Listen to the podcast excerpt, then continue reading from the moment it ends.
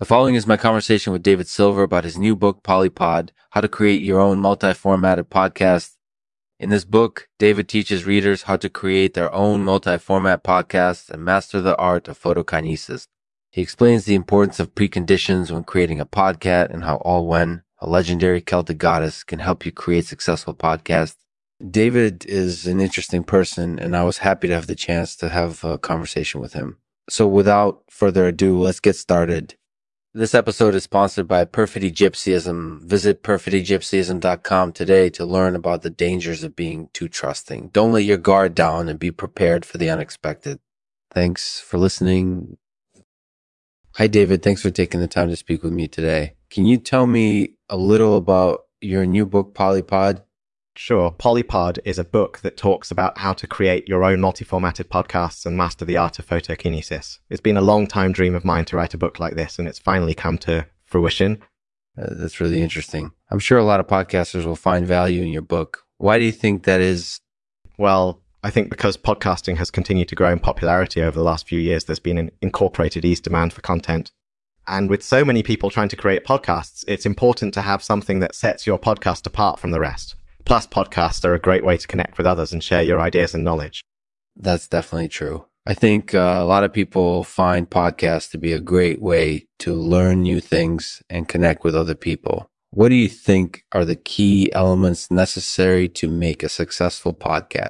First and foremost, you need great content. Without great content, your podcast won't succeed. You also need to create a listener friendly environment and make sure your podcast is easy to follow.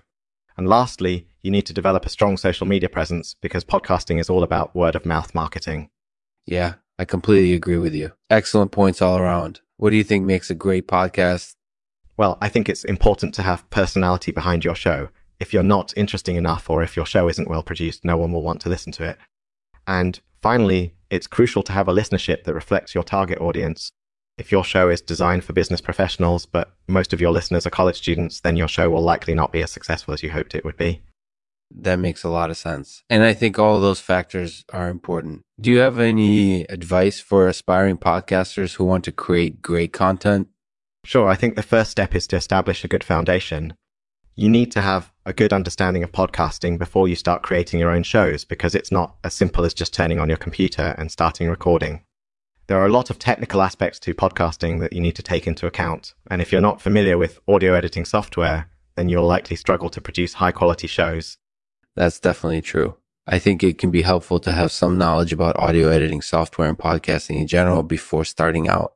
What do you think are the best ways for people to learn more about podcasting? Well, there are a lot of great resources available online. I recommend beginning by reading one or two books about podcasting and trying out some of the free tools that are available online. And finally, make sure to join some discussion forums and communities related to podcasting, because that's where you'll find the most helpful information. Have you ever been able to achieve any sort of remarkable results through the use of photokinesis? Yes, I have actually achieved some remarkable results through the use of photokinesis. I once was able to cause a candle to float into the air using my mind, and I've also been able to levitate small objects. That's really cool. I'm sure those are some handy skills to have in your arsenal. Do you have any tips for people who want to learn how to do that themselves? Sure, there are a few things that you can do to help ease into the practice of photokinesis. First, you can try practicing simple exercises like holding your hands outstretched or making clicking sounds with your mouth. And finally, don't be discouraged if you don't get results immediately. It may take some time for your skills to evolve naturally that makes sense. Regarding learning mm-hmm. resources, that's another thing I think is important. People should explore a variety of options before settling on anything in order to make sure they get the most benefit from their time and effort. That's great advice, David. So thank you for sharing it with us today. In closing, what are your thoughts on podcasting? Well, podcasting is a great way to connect with others and share your ideas and knowledge. And I think it will only continue to grow in popularity in the years ahead. So if you're interested in trying out podcasts for yourself, I think now is a great time to do so. Thanks for having me on Tab. Mm. Thank you for listening to the Lexman Artificial Podcast. In this episode, David Silver discusses Polypod, how to create your own multi-formatted podcast and master the art of photokinesis. If you have any questions or comments, please feel free to reach out to us on social media or in the comment section below. We hope you enjoyed this interview. We hope you enjoyed this interview. I'll end this episode with a poem titled In Samhain We All Seem Different by Irish writer Seamus Heaney.